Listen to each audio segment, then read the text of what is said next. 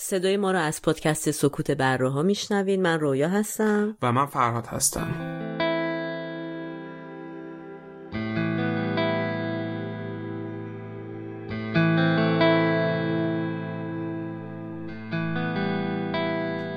تاریخ پخش این اپیزود 25 اردیبهشت ماه 1400 خورشیدیه که برابر میشه با 15 آوریل 2021 میلادی.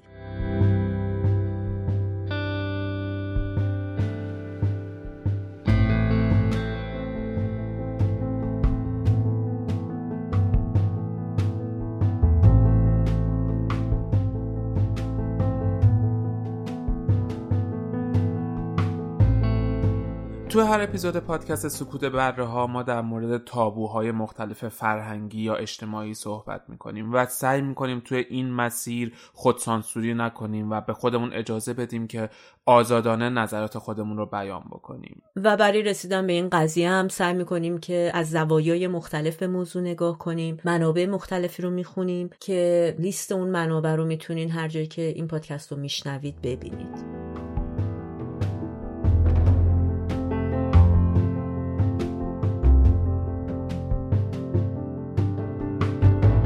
صبح زود بیدار شدن به ما کمک می‌کنه که با اراده آهنی در مسیر موفقیت قرار زبلتر باشی یا پدر سوخته تر باشی آدم موفق تری دیده بشی. می‌خوای حتی رفتگر بشی رفتگر بشی ولی بهترین رفتگر در سریال پایتخت نقی معمولی که فامیلش هم معمولی. من یه کارمند دون پایم و دوست دارم که یه کارمند دون پایه بمونم و یه کارمند دون پایه بگیرم. این سلبریتی و یه اینستاگرامی که به هر نحوی ترجیح میدن متفاوت تو آمریکا همه از رو زمین طلا جمع می‌کنن و پول جمع می‌کنن. خداگاهی بر من خیلی مهمه تو اینکه یکی معمولی نباشه. با 6 و 8 رو مهمونیامون عروسیامون غیر میدیم ولی میگیم ما این موسیقی مبتذل رو گوش نقاشی بخوای بکشی. ببینی دوست دست رو بهتر کشیده اصلا ول کنی دیگه نقاشی نباشه. عباس کیارستمی که نمی‌خواسته بشه عباس کیارستمی. پدر و مادر رو به این سمت میدن که بچه هاشون با ذهنیت های بزرگ کنن که کلاس پیانوش تکمیل باشه چی چی تمام این تلاش برای غیر معمولی بودن یه ذره تلاش مذبوحانه است.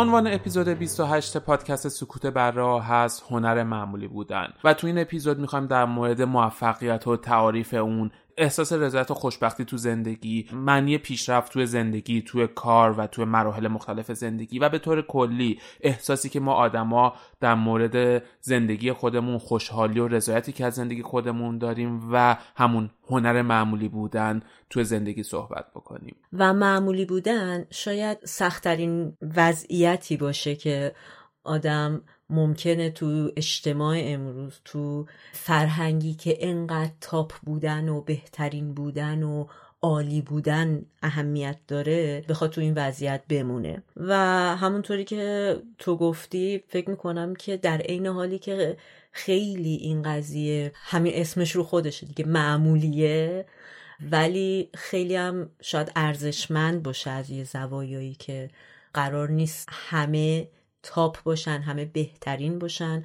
اصلا آیا چقدر بهترین بودن چقدر خوبه؟ فرصت چه چیزایی رو از ما می‌گیره؟ تجربه کردن چه ابعادی از زندگی رو؟ و اگه شاید یه ذره درستتر آدم دقیقتر فکر کنه به اینکه معمولی معمولی معمولی مثلا من فکر کنم که من تو زندگیم همیشه یه دختر معمولی بودم مثلا. یا یه دوست دختر معمولی بودم یا یه بچه معمولی داشتم. یا مثلا چه می‌دونم شما یک معلم معمولی بودین یا نویسنده معمولی. فکر می‌کنم که برای اکثر ماها سخت باشه درون خودمون کنار اومدن با این قضیه. بس که ذهنا پر از تبلیغات مختلف عالی بودن و تاپ بودن و بهترین بودن و بهترین خودت باش و حالا البته این آخری یه ذره قابل اقمازه ولی آره کار خیلی سختیه. یکی اینکه آدم بپذیره که اینطوری هست. و همچین خصوصیتی رو داره و دومی که بپذیره که به شاخصه این خصوصیت بشناسنش و قضاوتش کنن. آره ما همه عمر می‌خوایم بدویم که بهترین بشیم خارق العاده باشیم فوق العاده باشیم برنده باشیم ولی اکثریتمون احتمالا تمام عمرمون معمولی هستیم و معمولی خواهیم موند و معمولی شاید خواهیم مرد و هیچ وقت هم با این در صلح نیستیم. همیشه فکر می‌کنیم که باید بشیم اون بهترینه. آره و اصلا خود میگم کلمه معمولی تعریف خیلی خاصی هم نداره. من وقتی میخوندم اینا رو در مورد سریال پایتخت نقی معمولی فکر می‌کردم که خب آره. در واقع کرکتر اصلی داستان بود و فامیلش هم معمولی بود و همیشه هم دوست داشت که یه کار گنده بکنه و از پس همه کار رو بر بیاد و سوپرمن باشه و اینا. و خب همین اسباب تنز قضیه می‌شد. ولی ببینیم که چیه که انقدر ما رو میترسونه از معمولی بودن و احساس تحقیر احساس حقارت بهمون دست میده از اینکه احساس می‌کنیم کافی نیستیم باید بهتر از این میبودیم. و در مقابلش شاید اگه بخوایم دشمن معمولی بودن رو معرفی کنیم می‌تونیم بگیم احساس موفقیته. یعنی موفق در واقع شناخته شدن. نویسنده موفق بودن. نمی‌دونم یه همسر موفق بودن مادر موفق بچه های موفق داشتن. حالا این موفقه بازم به همون گنگی معمولیه. ولی خب چون اون تاپ بودن رو داره چون اون عالی بودن رو داره خیلی ابعاد مختلف پیدا می‌کنه. یعنی میشه در یه بستری اگه بحث کرد موفقیت رو ما ربطش بدیم به شهرت. لزوما کوالیتی یا کیفیت یک اثری نباشه. مثلا یه نفری یه کار اوکی می‌کنه و معروف میشه و آثار بعدیش بر اساس اون عملکرد قبلی سنجیده میشن ولی همچنان به عنوان آدم موفق ازش مثال می‌زنن. و اصلا چقدر این موفقیت تعریفی هست که مال خودمونه یا به ما تحمیل شده به صورت ناخودآگاه.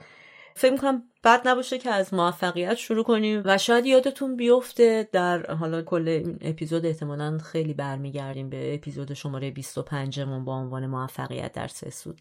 چون اونجا در مورد موفقیت صحبت کردیم و کتاب های در واقع انگیزشی که هستن. الانم تو همین شروع صحبت از موفقیت شد. دوباره می‌خوام یادآوری کنم اون تیتر بسیار وسیع کتابایی که تو ویترین مغازه ها می‌بینیم. چطوری قبل از نمی‌دونم 40 سالگی مولتی میلیاردر بشین چطوری تا 25 سالگی بهترین کارفرمای دنیا بشین چطوری از بچگی یا آدمی بار بیاین که تو شغلتون موفق باشین. بعضیشون خیلی تیترهای جذابی دارن و خلاصه از این حرفا در مورد موفقیت این لیست بسیار بلند بالایی که هست. واقعا به نظر من باعث می شدم فکر کنه اصلا این موفقیتی که در موردش حرف می‌زنن چیه. این تیپ در واقع مقاله ها و کتابا معمولا وقتی میخونیدشون یه رسپتی دارن یه دستورالعملی دارن در مورد اینکه حالا این کارو بکنید چقدر به خودتون تمرکز کنید اعتماد به نفس پیدا کنید اول باید به حرف زدنتون نمی‌دونم جس گرفتنتون اینجوری فکراتون رو رو این قضايا بذارین و حرفای این چنینی اصولا هم متمرکزن به مسائل مالی و حرفه‌ای در واقع. ولی اینکه این کلا مسئله موفقیت و اینا از که شروع شد خود کلمه ساکسس یا موفقیتی که ما میگیم تو فارسی بهش یه کلمه لاتینه و معانی اولیش بیشتر بر اساس جامعه زمان خودش کم کم کم کم تغییر پیدا کرده. اولا به این معنی بوده که نزدیک شدن به یه چیزی دنبال یه چیزی رفتن و کم کم با اون جبر زمانه معانی success نزدیک شده به حالا فائق اومدن بر چیزی از چیزی بالا رفتن برتری پیدا کردن. تا جایی که خیلی ساده تو خیلی از دیکشنری اولین بارم تو قرن 16 هم این ثبت شده که موفقیت به معنی فائق اومدن بر یک خواسته یا آرزویی هست. به دست آوردن اون. اصولا خیلی تعاریف متفاوتی هست از موفقیت و میشه گفت همچنان یه تعریف جامعی هم وجود نداره برای اینکه شاید اصلا نمی‌تونه به ذات خودش وجود داشته باشه. حالا جلوتر بحث می‌کنیم. ولی چند تا پارامتر هست تو تعریف موفقیت. یکی مسئله دستاورده یکی برنامه ریزیه که حالا تو تعاریف مختلف موفقیت مثلا اینجوری بیان میشه که شما چیزی رو به دست میارید که براش پلن کرده بودین براش برنامه ریخته بودین هدفتون بوده یه ویژنی یه چشماندازی ازش داشتین و به سمت اون رفتین و به دستش آوردین. بعضی از محققان دیگه یه چیزای دیگه رو به این تعریف اضافه کردن. مثلا گفتن که احساس موفقیت داشتن یک ارتباطی داره با سخت بودن انجام یک کاری.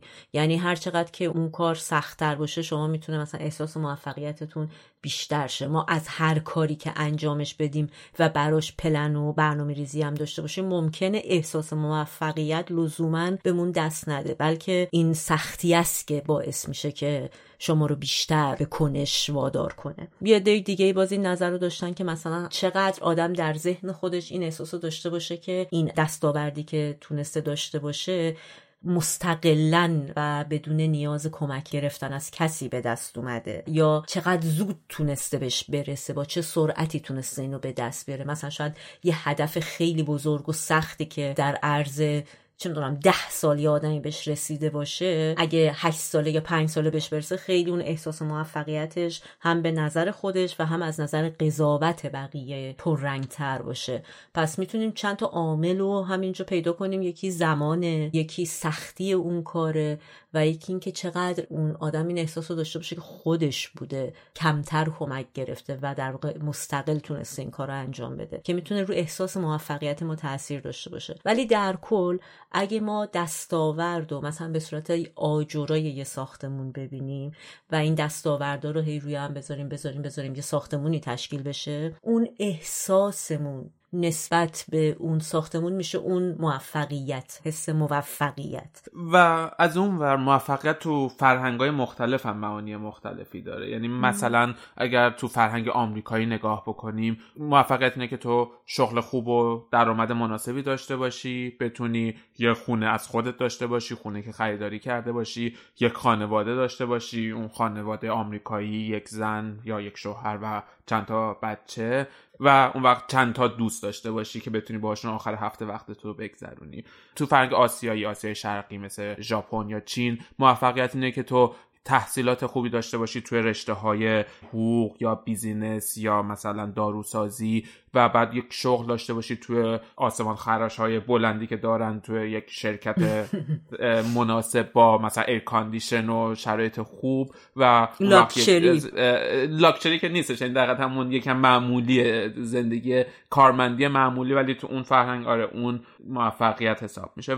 یا مثلا برای جامعه مهاجر موفقیت می‌تونه یه جور دیگه تعریف بشه. ادغام شدن با جامعه یادگیری زبان مثلا داشتن چهره مناسبی توی اون جامعه پذیرفته شدن توسط اون جامعه اینا می‌تونه موفقیت بشه برای یک مهاجر. یعنی بر اساس فرهنگ افراد و نوع زندگیشون موفقیت می‌تونه فرق بکنه. و مثلا تو ایران هم می‌تونیم حالا با تو زمانهای مختلف شاید موفقیت فرق کنه. شاید یکم قبلتر اینکه دکتر یا مهندس باشی موفقیت بودش و مثلا اگر تو فقط یه تحصیلات دانشگاهی داشتی و آقای دکتر آقای مهندس صدات می‌کردن موفق بودی. امروز نمی‌دونم شاید تعریف موفقیت خیلی پیچیده تر باشه یا فقط همین که تو بتونی زنده بمونی شاید یه جور تعریف موفقیت باشه. فکر نکنم واقعا تو ایران امروز زنده مون. احتمالاً حالا به کسی بر نخوره ولی احساس من اینه که امروز هر چقدر که بتونی به اصطلاح تو گیومه زبلتر باشی یا تو حرف آمیانه خودون پدر سوخته تر باشی از بیرون آدم موفق تری دیده بشی. آره. آره می‌تونه آره از این زاویه هم آره میشه به قضیه آره. نگاه کرد. حالا خود این موفقیت هر چقدر که باش مخالفت کنه آدم یا تیکه بهش بندازیم ولی واقعا یک نیاز بشریه و یکی از اولین کسایی که رو این قضیه تمرکز کرد و یکم تحقیق انجام داد هانری ماری بود که متمرکز بود روی این مسئله که بفهمه نیازهای اساسی انسان اعم از حالا نیازهای زیستی آدم و چیزهای بیولوژیکی که ما باز تو همون اپیزود 25 بهش پرداختیم هرم مزلو. در واقع یه جوری مکمل کننده کارهای همدیگه بودن مزلو و هنری ماری. خیلی تمرکز می‌کرد روی اینکه بفهمه نیازهای اساسی بشری چی هستن و تونست به یه لیست 20 نفره که نه 20 تایی برسه. از این موضوع که مهمتریناش در واقع تو صدر این لیست نیاز به دستاورد داشتن که حالا همین صحبتی که کردیم که خب دستاوردی که احساس موفقیت به آدم بده و قدرت و نیاز به یک خواستگاه و ما میگیم وابستگی شغلی. یه جور پایگاه شغلی داشتن جز مهمترین نیازهای بشری بود که به این معنی که در واقع توش آدم احساس هویت پیدا می‌کنه و احساس و feeling ش نسبت به زندگی شکل می‌گیره. و تونست تو این قضیه بره جلوتر یه متدی رو آورد با خودش که بتونه اندازه گیری کنه.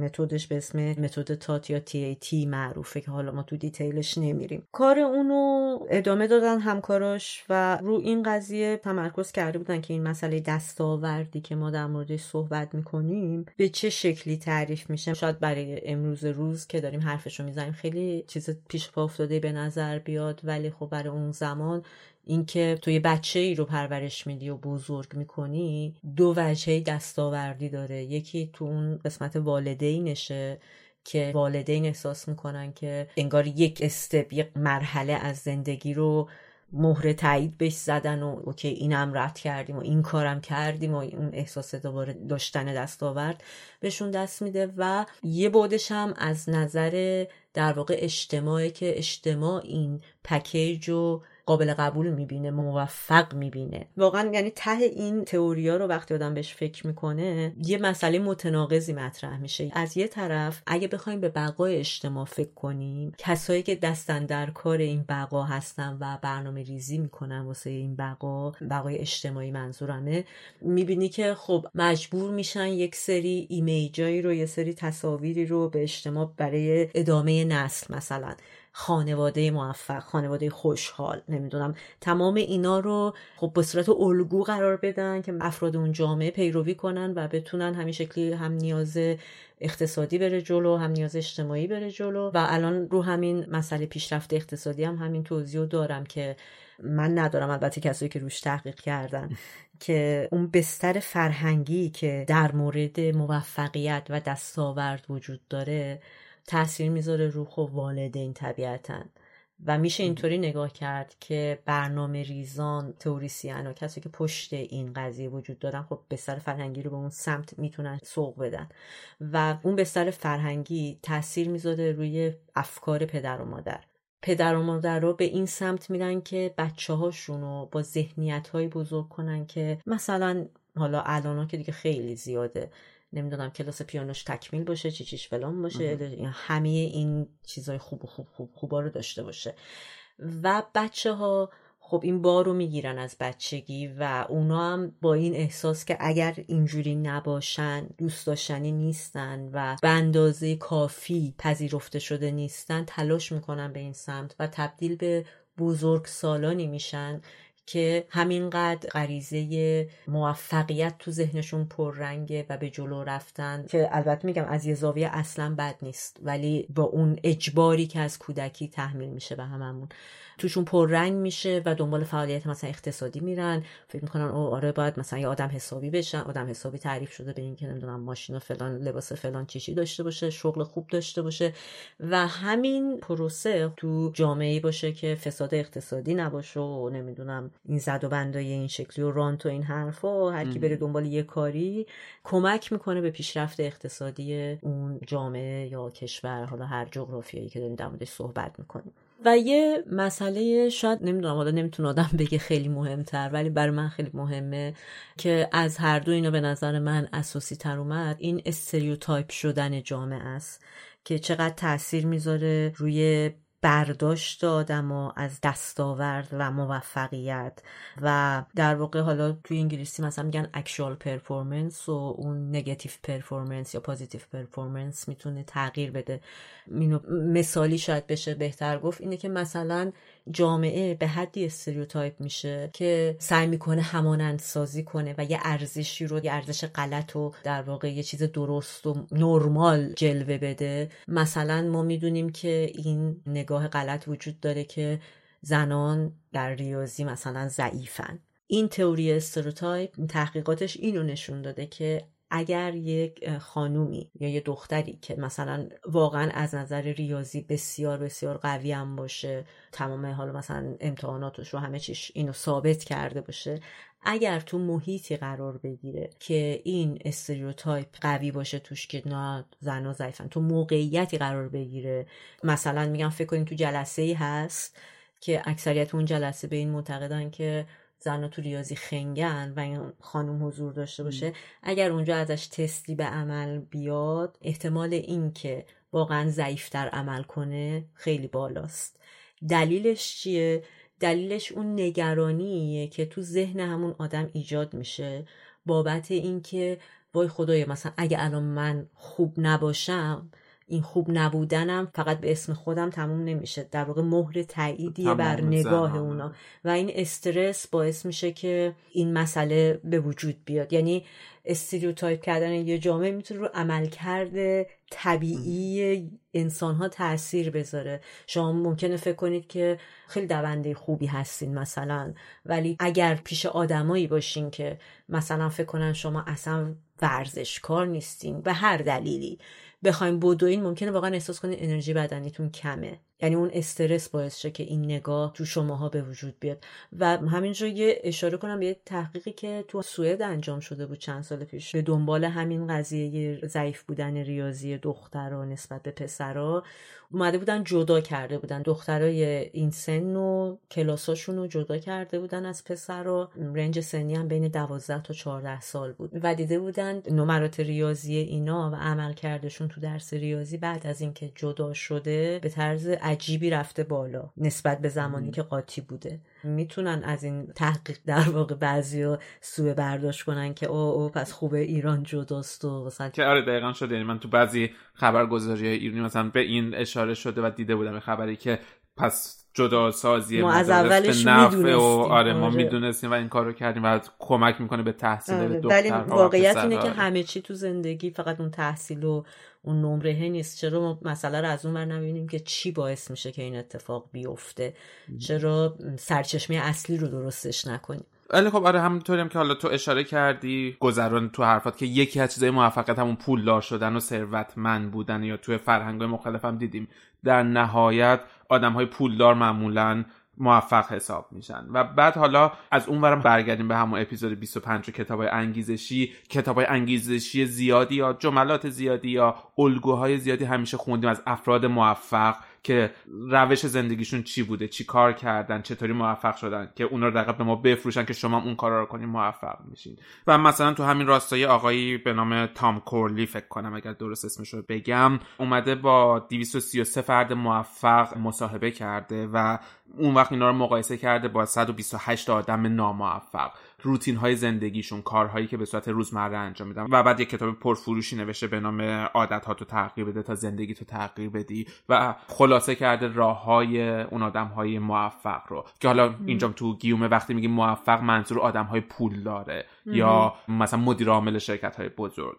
و حالا سرفصل هایی که واسه موفقیت ذکر کرده یا روش زندگی اون آدم های موفق و اگر بخوام بگیم که چیا بوده یکیش مطالعه بوده که 88 درصد از اون آدمای پولدار و موفق روزانه حداقل سی دقیقه مطالعه می‌کردم و بعد ذکر کردی که حالا مطالعه مطالعه مثلا رمان و کتاب داستان نبوده. مطالعه کتاب های همون انگیزشی و self improvement و self help و یا کتاب های بیوگرافی افراد موفق بوده. یعنی حالا تو گام اول اگه بخوایم موفق بشیم یه جوری نباید لذت ببریم نباید مثلا رمان بخونیم نباید داستان بخونیم نباید ادبیاتمون رو گسترش بدیم باید فقط یه سری کتاب خاص هدفمند باشیم آره دقیقا هدفمند باید باشیم. قسمت دومش تمرین ورزشی روزانه است که باز 75 درصد از اون افراد موفق و پولدار روزانه 30 دقیقه ورزش می‌کردن. حالا مثلا دو چرخ سواری یا راه رفتن یا تمرینای سبک. یکی دیگه از اصولشون که خیلی جالب بودش این بودش که آدم های موفق یا پولدار باید با آدم های موفق و پولدار نشست و برخواست بکنن. در حقیقت همون که هم نشین تو به باید باشد تا چه می‌دونم تو خوب باشی. کبوتر خب... با کبوتر باز با باز. آره ولی خب نمیگیم که مطمئنا بیل گیتس نمیاد بشینه با من مثلا معاشرت بکنه و نشست برخواست کنه که من بتونم موفق باشم اون... شاید اومد. از کجا می‌دونی؟ آره شاید. ولی خب آدم موفق و پولدار با هم میشینن و ما در حقیقت معمولی ها محکومی منگار یه جوری به معمولی بودن. و بعد مثلا یکی دیگه از راهکاراش این بودش که وقت خودشون رو ها تلف نمی‌کنن. مثلا نمیشنن فیلم ببینن نمیشن سریال ببینن کارهای بیهوده نمی‌کنن و همه focus شون همه تمرکزشون روی اون هدفشونه که برسن به اون هدف که خب تو این context پس تو این محتوا پول بیشتره فقط قضیه. یکی دیگه از چیزایی که دوباره خیلی زیاد فکر کنم هممون شنیدیم برای روتین زندگی آدم های موفق صبح زود بیدار شدنه. و خودمونم باز دوباره تو فارسی داریم سحرخیز باش تا کامروا باشی و همیشه از بچگی اینو شنیدیم. باید آدم صبح زود بیدار تا موفق بشه. همیشه تو زندگی آدم موفق شنیدیم. مثلا تیم کوک CEO اپل هر روز 3 و 45 دقیقه بیدار میشه یا اپرا وینفری ساعت 6 بیدار میشه هر روز و بعد تازه 6 و 2 دقیقه تاکید شده که بیدار میشه و مدیتیشن می‌کنه و کار روزانه‌شو می‌کنه. یا مثلا مارک والبرگ هنرپیشه آمریکایی دونی بیدار میشه هر روز و ورزش می‌کنه و گلف بازی می‌کنه و نمونه های بسیار زیادی فکر کنم هممون شنیدیم. یا از اون مثلا توی وال استریت جورنال تو سال 2016 یک مقاله منتشر شد در مورد ساعت جادویی چهار صبح و پیشنهاد کرده بود که ساعت چهار صبح بیدار بشین و تاکید داشت روی این ساعت چهار صبح به ساعت طلایی که تو مسیر موفقیت قرار بگیریم. و دلایلی هم که مثلا واسه این قضیه ذکر میشه اینه که تو فاز اول یه جور اراده قوی داریم. خب سخته صبح زود بیدار شدن سخت ساعت چهار صبح بیدار شدن سخته و وقتی ما بتونیم به این میل به خوابمون غلبه بکنیم می‌تونیم به بقیه تنبلی های روزمرهمون هم غلبه بکنیم و با اراده آهنین در مسیر موفقیت قرار بگیریم. این صبح زود بیدار شدن به ما کمک می‌کنه که active تر یا فعال تر باشیم صبح وقت داریم ورزش بکنیم. یه ذره روزمون رو با ورزش و فعالیت بدنی شروع بکنیم. بعد اون ساعت روز آروم همه جا. social network شبکه اجتماعی توشون خبری نیست. خونه آروم همه خوابن بچه ها خوابن. راحت می‌تونیم با تمرکز زیادی کارامون انجام بدیم. و اینکه در نهایت یک قدم از همه جلوتریم. یعنی وقتی ساعت هفت مثلا داریم میریم سر کارمون سه ساعت جلوتر از همه هستیم که ساعت 6 صبح پا شدن و بدو بدو دارن میرن. سر کار. ولی حالا بیایم ببینیم چقدر این واقعیه. واقعا آیا چهار صبح بیدار شدن عدد طلایی آیا واقعا این صبح زود بیدار شدن این سحرخیز بودن واقعا باعث میشه که ما کامروا باشیم؟ حالا یه ذره بریم تو بیولوژی ببینیم بدن ما چطوری داره کار می‌کنه. بدن ما مثل تمام موجودات زنده دیگه مثل حیوونا مثل ها یا حتی بعضی از میکروب ها داره یک ریتم شبانه روزیه یا یک ساعت داخلیه که بدن ما رو در حقیقت تنظیم می‌کنه. و حدود 20 هزار تا سلول عصبی توی هیپوتالاموس ما هستن که مسئولیت این ساعت درونی بدن ما رو به عهده دارن و تنظیم کردن اون ساعت رو دقیقت به عهده دارن. که وقتی ما باید به خواب بریم حالا بر اساس اون ساعت بدنی که در موردش صحبت می‌کنیم که چطوری تنظیم میشه هورمون ملاتونین رو ترشح می‌کنن مغز یواش یواش تو فاز آرامش میره و ما به خواب میریم و بعد وقتی که موقع بیدار شدن اون میشه ترشح ملاتونین رو متوقف می‌کنه و باعث میشه که ما بیدار بشیم. خب این ساعت بدنی به عوامل مختلفی بستگی داره. نیمی از اون ژنتیکیه و ما به ارث می‌بریم اونو و نمی‌تونیم کارش بکنیم و نیمی از دیگرش بر اساس شرایط زندگی ما شکل می‌گیره. مثلا مسافرت یکی از چیزایی که می‌تونه اونو به هم بزنه یعنی وقتی ما از یک قاره به قاره دیگه میریم و از time zone های مختلف مختلف رد میشیم. چیزی که بهش میگن jet lag باعث میشه اون ساعت بدنی ما عوض بشه و به هم بخوره. یا مثلا دیدن تلویزیون یا این روزها smartphone ها و اون نور آبی که ازشون به چشم ما می‌خوره باعث میشه ترشح اون هورمون ملاتونین با مشکل مواجه بشه و اون ساعت درونی بدن ما به هم بخوره. یا مثلا در زنان پریود می‌تونه ساعت بدنیشون رو به هم بزنه و در دوران خونریزی عادت ماهانه ساعت بدنیشون متفاوت باشه. اما خب قسمت زیادی از این ژنتیکیه. و حالا بر اساس اون ژنتیک و اون چیزی که ما ارث می‌رسه آدما به دو گروه عمده تقسیم میشن. یک گروه اون آدمهایی هستن که بهشون دقیقا میگن ارلی بردز یا پرندگان صبحگاهی که آدمهایی هستن که صبح زود بیدار میشن. و گروه دوم جغهای نیمه شب هستن که آدمهایی هستن که در شب بهرهوری بیشتری دارن. و 50 درصد مردم بین این دو هستن. یعنی 50 درصد آدم ها به هیچ گروه از این دو گروه تعلق ندارن. اما یک چهارم جمعیت توی دو سر طیف قرار دارن. و اون وقت به این دو طیف آدم ها مثل همون قضیه آدم هایی که قسمت چپ نیمکره مغزشون فعال یا قسمت راست نیمکره مغزشون فعاله این آدم هم خصوصیات مختلفی دارن. مثلا آدم هایی که به صورت ژنتیکی سهرخیز هستن و صبح هم می‌تونن خوب شروع بکنن معمولا آدم های باثباتی هستن و آدمهایی هستن که متکی به خودشون هستن. زندگی هدفمندی دارن و برای زندگیشون می‌تونن اهداف طولانی مدت رو ترسیم بکنن. همینطور این آدم ها نسبت به اون آدم های شب بیدار کمتر افسرده میشن و کمتر معتاد به الکل یا سیگار میشن. توی طیف مقابل آدم های شب بیدار یا شب زنده دار به قولی قدرت مغزی بیشتری دارن. سرعت تحلیلشون بیشتره و قدرت شناختی بیشتری دارن. و حتی اگر این وظایفی که توشون خیلی بهترن اگر بخوان صبح انجام بدن باز هم نسبت به آدم های سهرخیز قدرت پردازش بهتر و بیشتری دارن. و همینطور خلاقیتشون بیشتره و شاید هم چیز نباشه که هنرمند و معمولا بیشتر شب زنده دارن و شب بله. دوست دارن که بیدار باشن. آره. و از اونورم توی تحقیق دیدن که اون شب زنده دارا تقریبا سلامتیشون مشابه آدم های سهرخیزه ولی حالا تو اون تحقیق دیدن که کمی ثروتمندتر و پولدارترن آدم های شب زنده دار به طور کلی. و از اون یه چیزی که جالبه میانگین ساعت بدنی انسان ها روی 24 ساعت تنظیم نشده. روی 24 ساعت و 12 دقیقه تنظیم شده. و از اون ور آدم های سهرخی ساعت درونیشون زودتر حرکت می‌کنه به نسبت. یعنی زودتر در حقیقت روزشون تموم میشه و به کاراشون می‌رسن و آدم های شب زنده دار ساعت درونیشون کنتر حرکت می‌کنه آرومتر حرکت می‌کنه و حالا تو شرایط آزمایشگاهی یا شرایط ایدئال آدم های شب زنده دار به تدریج هی ساعتشون میفته عقبتر چون همیشه از اون 24 ساعت یا 24 ساعت و 12 دقیقه عقبترن و اگر همینطور یک روند تکراری رو برن به تدریج این ساعت یا ساعت خوابشون هی عقبتر و عقبتر میره. ولی خب حالا همه اینا چه ربطی داشت؟ یعنی از این جریان سیال ذهن بیایم بیرون و برگردیم روی قضیه موفقیت و ببینیم که حالا اون بیدار شدن یا سهرخیز بودن واقعا آیا باعث موفق شدن میشه بعد از اینکه تمام این چیزای بیولوژیکی رو صحبت کردیم؟ اولین چیزش اینه که واقعا یه ذره خندهدار یا شاید مسخره باشه. یعنی این قضیه مثل اینه که مثلا ما بگیم چون استیو جابز آدم موفقی بود و تیشرت سیاه میپوشید ما اگر تیشرت سیاه بپوشیم پس می‌تونیم موفق بشیم. این بیدار شدن هم می‌تونه همینقدر یکم مسخره باشه و با اینکه ادای یه چیزی رو در بیاریم نمی‌تونیم آدم موفقی بشیم. از اونور مهمتر از اینکه ما زود بیدار شیم اینه که خواب مناسب داشته باشیم. یعنی تقریبا محققا میگن که 8 ساعت و نیم خواب واسه آدم لازمه. و این به معنی که اگه ما بخوایم چهار صبح بیدار شیم باید هفت و نیم شب بریم بخوابیم. یعنی اینطوری نمی‌تونه باشه که ما دوازده شب بخوایم و چهار نیم صبح بیدار بشیم. این مسیر موفقیت رو واسه ما نمیاره. و اینکه اگه بخوایم هفت و نیم شب بخوابیم به این معنی که باید کلی از زندگیمون رو تغییر بدیم که تقریبا احتمالا غیر ممکن می‌کنه. مهمتر از همه اینا برای موفق بودن یا برای سالم زندگی کردن اینه که تایم خوابیدن ما یکسان باشه در طول زمان. یعنی تقریبا شبها تو یک زمان یکسان بریم بخوابیم و صبح تو یک زمان یکسان بیدارشیم این مهمتر از اینه که ساعت چهار صبح بیدارشیم یا هفت صبح بیدارشیم و مثلا توی یه تحقیقی که توی دانشگاه هاروارد کردن اومدن ساعت خواب دانشجوها رو بررسی کردن. و بعد نتایج امتحان های اونا رو مقایسه کردن و دیدن اون دانشجوهایی که خواب مرتب داشتن زمان خوابیدن و بیدار شدنشون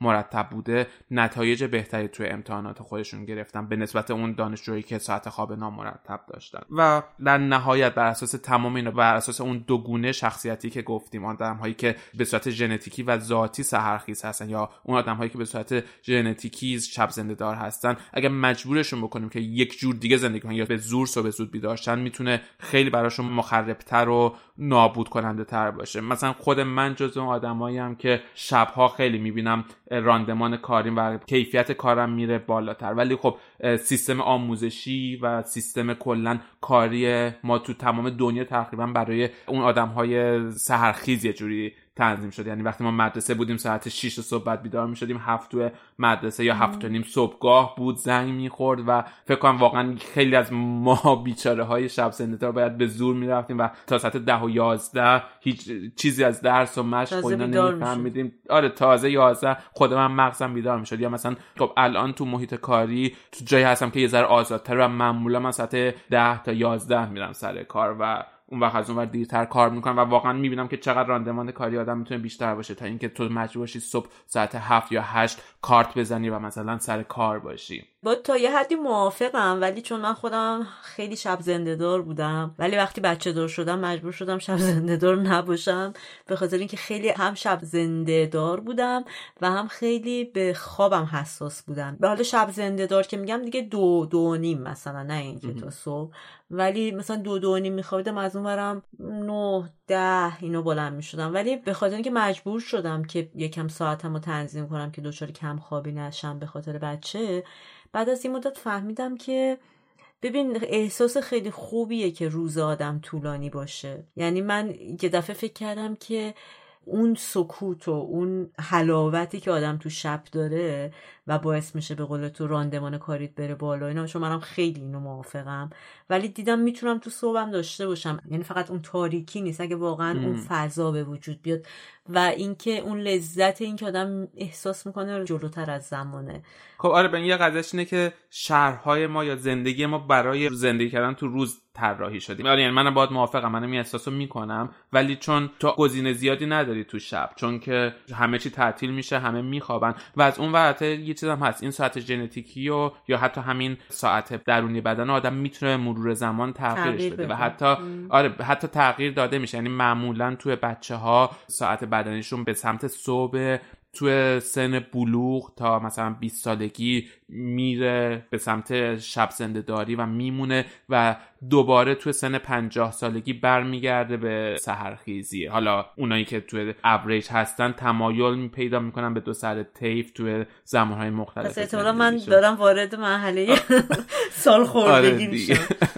و اتفاقا در نمی‌تونم البته بگم در راسته تایید حرفایی که الان گفتی ولی تئوری خیلی معروفی هست به اسم تئوری لاتون که توی جاهای مختلف ازش استفاده میشه. برخوردی که خود من باش داشتم حالا تو زمینه مثلا کاری خود من در مورد سالمندان بود. ولی در واقع بهش میگم مدل فشار محیطی اگه ترجمه درستی کرده باشم ازش. چون انگلیسیش هست environmental press model theory که بر اساس این بحث میره جلو که میگه کیفیت و یک ظرفیت مشخصی داره هر آدمی تواناییاش. و از یک طرف محیطی که تو شدم زندگی می‌کنم یه سری نیازهایی داره. یعنی از طرف اون آدم انتظار داره. یعنی بهتر بگم مثلا شما توی خونه زندگی می‌کنید که آدم زیاد قد بلندی نیستین ولی کابینتاش خیلی بلنده. توی اون آشپزخونه که شما دارین بهترین راندمان شما اتفاق نمیفته به خاطر اینکه شما هی باید وقتتون رو بذارین که چهار پایه بیارین برین از کابینت بالایی وسیله که می‌خواین رو بردارین. تو این تئوری که تقریبا میشه گفت همه جا صدق می‌کنه اینه که بهترین عملکرد حالا تو هر context و هر بستری که داریم صحبت می‌کنیم بهترین عملکرد وقتی اتفاق میفته که نیازهایی که اون محیط از ما می‌خواد از ما انتظار داره تطابق داشته باشه با میزان توانایی ما. و اگر همین رو بیایم رو بحث موفقیت پیاده سازی کنیم می‌بینیم که کاملا صدق می‌کنه.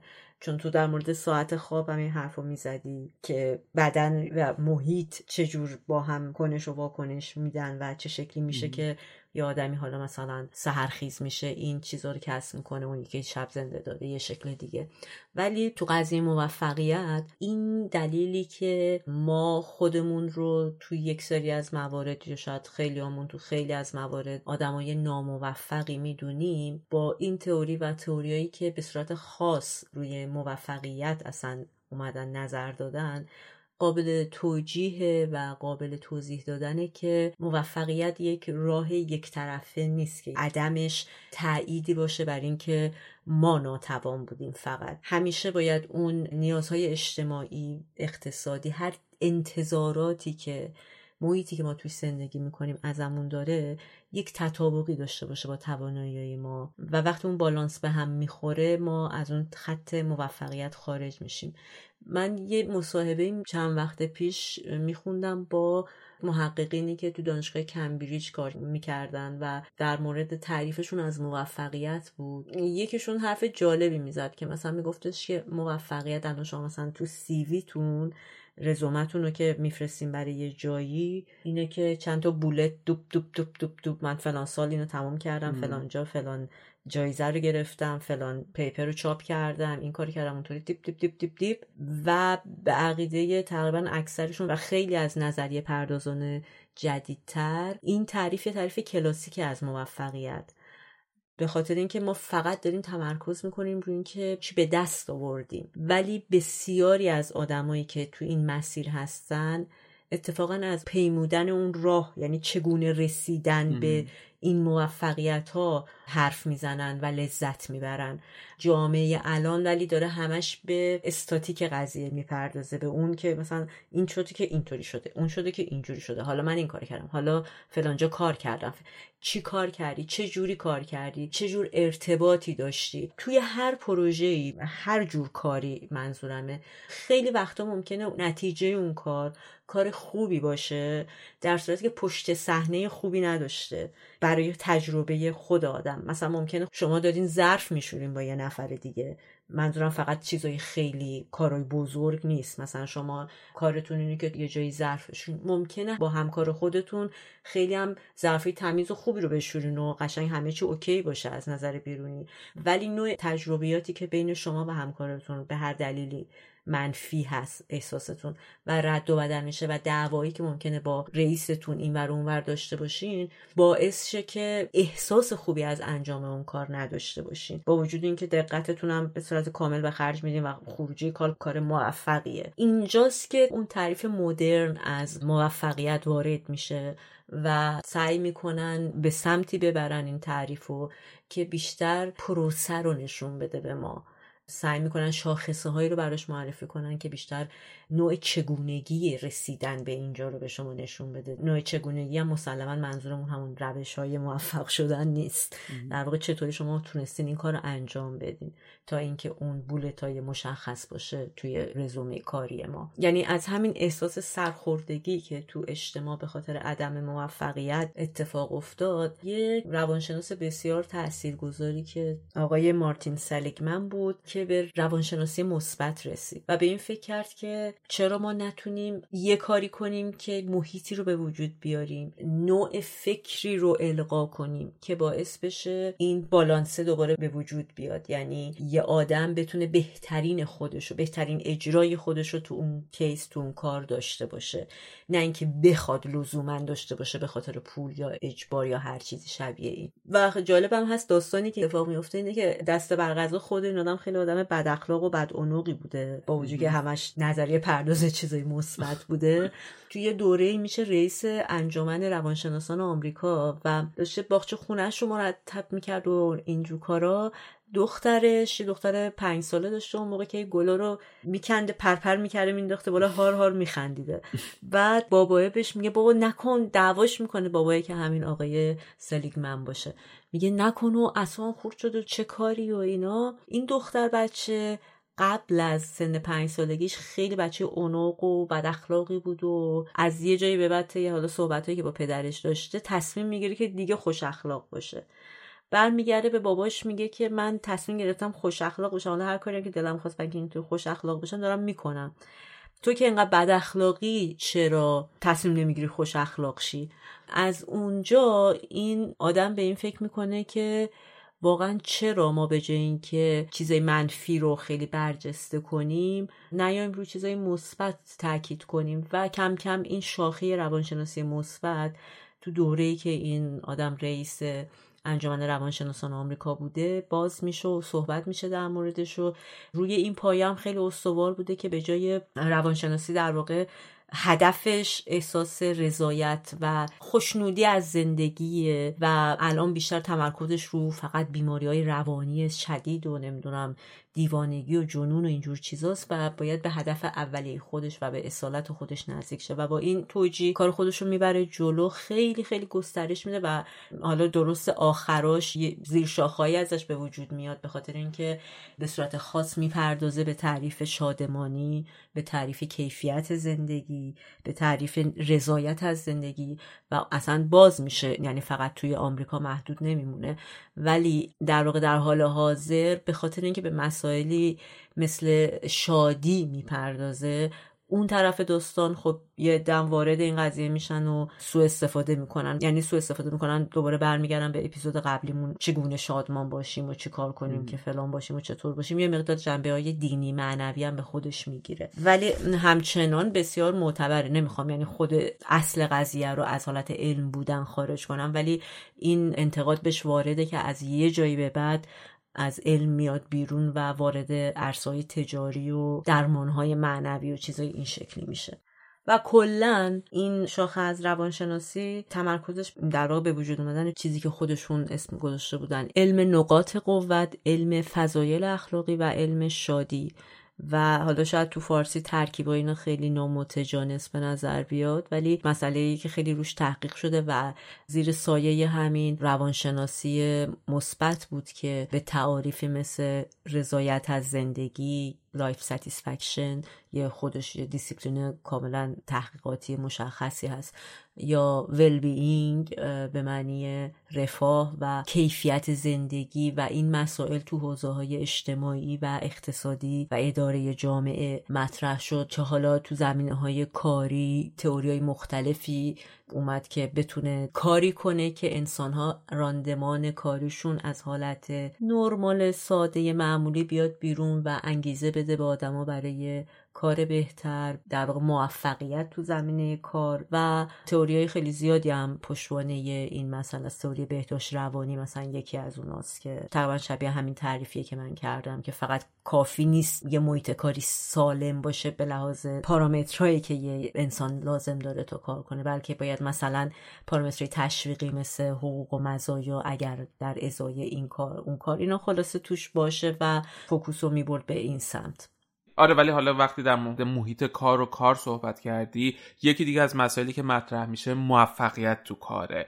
و وقتی میگیم موفقیت در کار حالا جدا از اینکه حقوق خوبی داشته باشیم کار مناسبی داشته باشیم امنیت شغلی داشته باشیم و محیط کار خوبی داشته باشیم یکی از مسائلی که خیلی پررنگ مطرح میشه پیشرفت در کاره. و وقتی در مورد پیشرفت حرف می‌زنیم منظورمون اینه که مناصب شغلی رو به سرعت طی بکنیم یا promotion بگیریم. و بتونیم اگر مثلا کارمندیم بعد یک سال دو سال بشیم لیدر یا سرگروه تیممون بعد چند سال بشیم مدیر مثلا تیم بشیم مدیر پروژه بشیم مدیر شرکت و همینطوری پیشرفت بکنیم. و اگر کسی تو کار خودش مثلا ده سال کار بکنه و همون کارمندی که هست بمونه از نظر مردم یا نگاه بیرونی این لوزره این بازنده است این پیشرفت نکرده و موفق نیست و یه کارمند ساده است. حالا چندم پنجاه سال قبل یک کارمند ساده بودن خیلی اتفاقا ارج قرب داشت آره. آره کلاسش ولی امروزه یه کارمند بودن نهایت بدبختیه و مثلا خود من با دوستام که حرف می‌زنم میگن که تو مثلا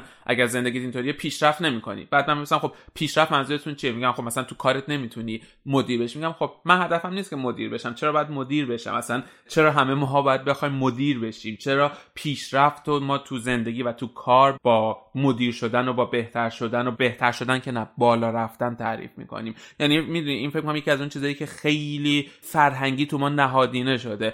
حالا مثلا تو فیلم هنری صحبت بکنیم. مثلا تو سینما ایران اگر بخوایم بگیم. خیلی خب واسه مثلا فیلمسازها کارگردانها برای تعداد زیادیشون شروع کارشون رو با دستیاری شروع می‌کنن و مثلا دستیار دوی کارگردانن بعد چند سال بعد بشن دستیار یک کارگردان تا بتونه مثلا بعد چند سال بشن کارگردان یا حالا این روزا بازیگرامون هم همه می‌خوان کارگردان شن یا مثلا تو اگر تدوینگری بعد دستیاری کنی بعد تا بشی تدوینگر. واقعا من اینو نمیفهم. چرا همه ما حالا یه نفر دوست داره فیلمساز بشه میره فیلمساز میشه ولی اگه یک نفر دستیار دوی کارگردان باشه و دستیار دوی کارگردان بمیره بعد چهل سال این از نظر همه ماها بازنده است. این از نظر ما هیچ سوادی نداشته یا بی سواد بدبختی بوده که هیچ وقت نتونسته پیشرفت بکنه. در حالی که مثلا ما نمی‌تونیم فکر بکنیم که اگر ما دستیار دوی کارگردان باشیم ولی بهترین دستیار دوی کارگردان باشیم یعنی پیشرفت رو فقط تو این نبینیم که پله ها رو طی بکنیم. پیشرفت تو این ببینیم که شغل خودمون رو بهتر انجام بدیم و مثلا حالا بتونیم با کارگردان بهتری کار بکنیم. می‌دونیم مثلا چیزی که من تو هالیوود می‌بینم طرف 60 سالشه همچنان مثلا دستیار سه کارگردانه و خب آره موفقیتش اینه که تو پروژه های بزرگتر کار بکنه. و مثلا بابای من همیشه به هم میگفتش که تو زندگیت هر شغلی که می‌خوای داشته باشی هر کاری که می‌خوای بکنی بکن. فقط سعی کن تو کار خودت بهترین بشی. و همیشه مثالش این بود اگر می‌خوای حتی رفتگر بشی رفتگر بشه ولی بهترین رفتگر شه حالا من که تو کار خودم بهترینم نشدم هیچ وقت نصیحتش رو گوش نکردم. ولی واقعا فکر می‌کنم این خیلی مهمه که ما اون کاریو که پشنش رو داریم اون کاری که دوست داریم اون کاری که ازش لذت می‌بریم ما انجام بدیم و سعی کنیم تو اون بهترین بشیم. نه که فقط بخوایم آره مدیر بشیم علکی بخوایم پیشرفت بکنیم. یا مثلا از اون من همیشه به شوخی اینو میگم که من یه کارمند دونپایه و دوست دارم که یه کارمند دونپایه بمونم و یه کارمند دونپایه بمیرم. و واقعا فکر می‌کنم که واسه من مثلا پیشرفت اینه که توی جاهای دیگه زندگیم پیشرفت بکنم. یعنی کار من یه جایی که پول ازش در میارم میرم 800 کار می‌کنم ولی مثلا پشنم یا لذتمو می‌ذارم روی پادکست روی ورزش کردنم روی زندگی شخصیم روی مسائل دیگه ای که ازشون لذت می‌برم و اونجا می‌تونم پیشرفت بکنم. فقط پیشرفت و موفقیت نیستش که هی کار کنیم شغلای بیشتری داشته باشیم پول بیشتری داشته باشیم کارهای بیشتری داشته باشیم. وقتی که بزرگ شدم می‌خوام بشم. یه دکتر اروپا رو بگردم نه با ماشین با موتور. بزرگ شدم می‌خوام بشم. یه دکتر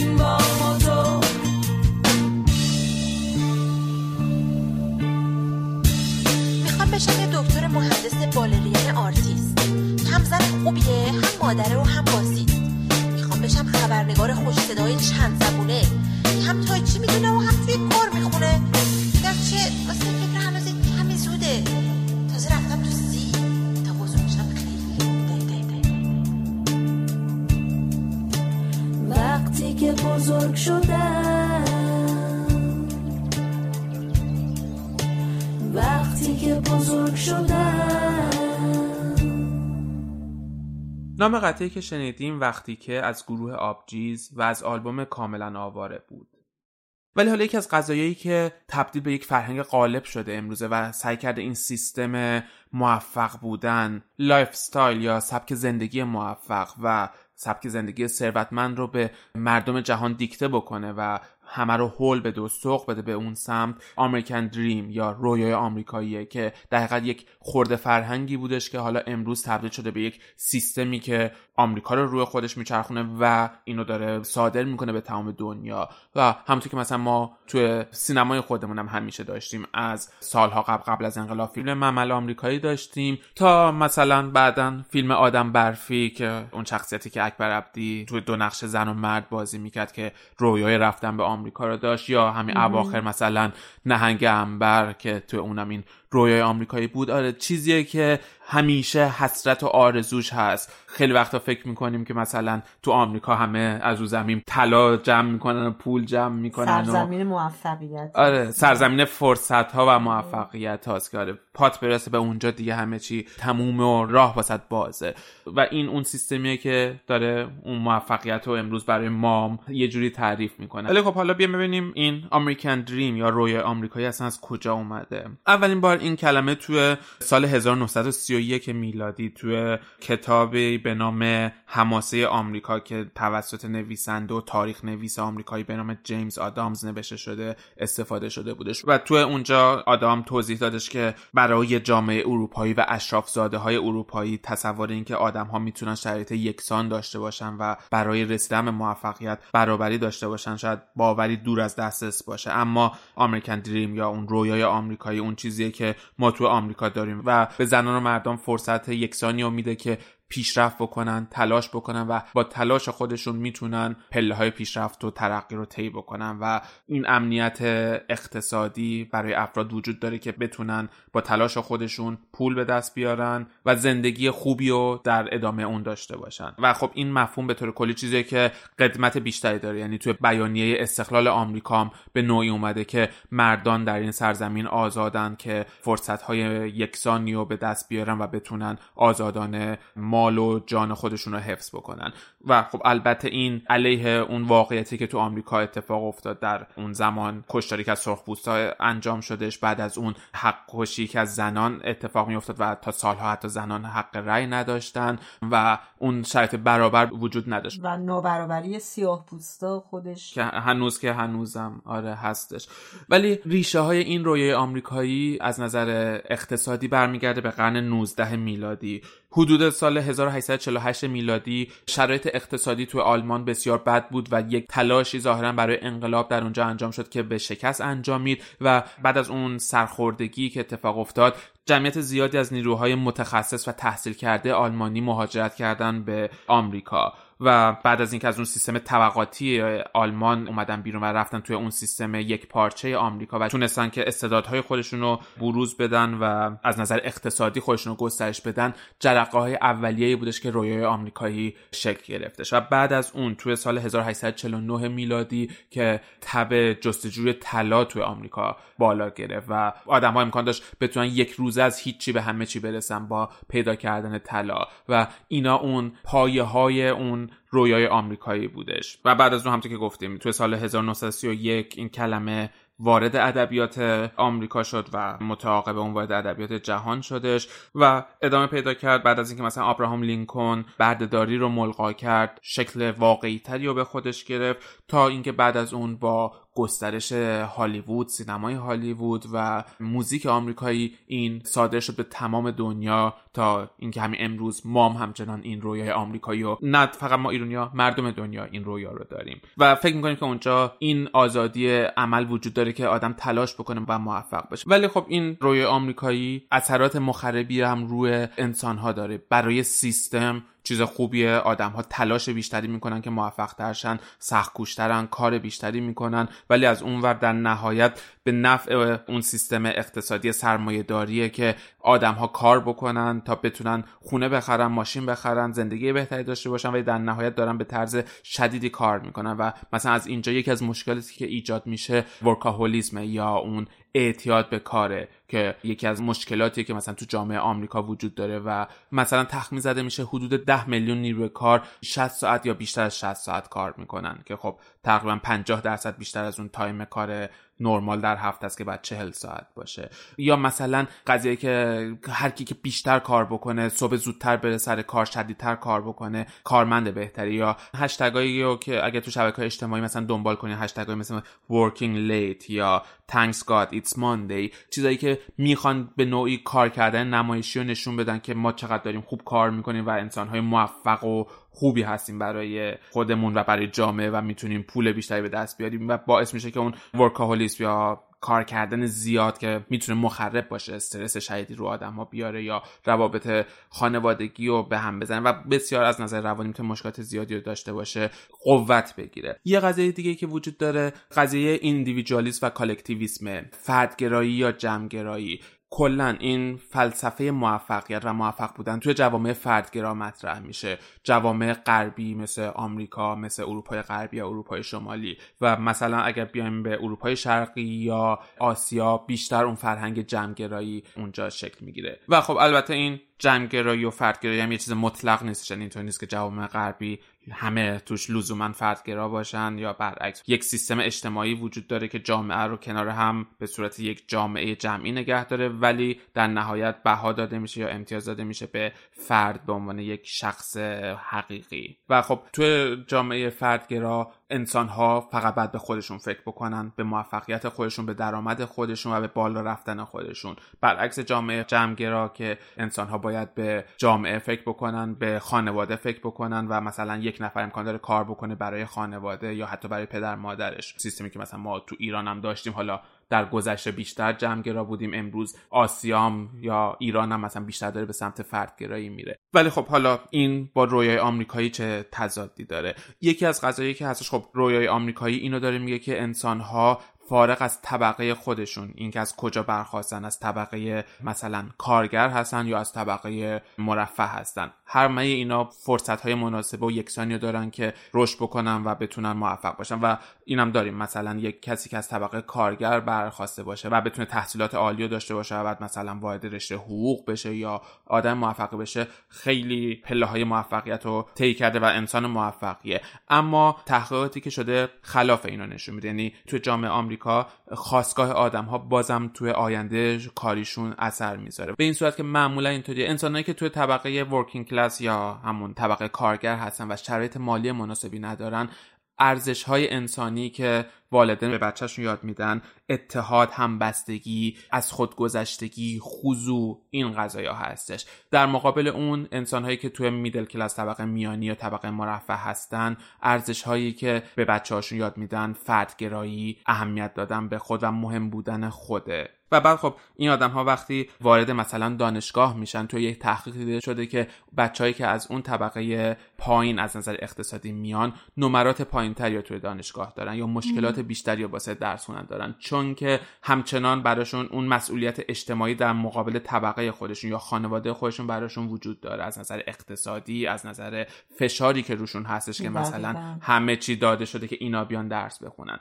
ولی خب اون بچه طبقه مرفع فقط فوکوسش یا محوریتش رو خودشه. و بعد وقتی اینا وارد بازار کار میشن هم حتی اگر موفق باشن و درسشون رو تموم کنن و وارد بازار کارشن باز این ارزش های متضاد با همدیگه مشکل ایجاد می‌کنه. جامعه کاری بر اساس ایندیویدوالیست یا فردگرایی اون ارزش های فردی توش مطرحه. ولی همچنان اون بچه که از اون طبقه کارگر اومده با ارزش های متضادی داره وارد اونجا میشه. نوع فکر کردنش متضاده و در نهایت اون پیشرفتی که حالا رویای آمریکایی به همه وعده میده رو نمی‌تونه به دست بیاره یا سختتر می‌تونه به دست بیاره. و در نهایت اینه که حالا برخلاف اون چیزی که رویای آمریکایی میگه نه واقعیت یه ذره متفاوت از اون اتفاقه.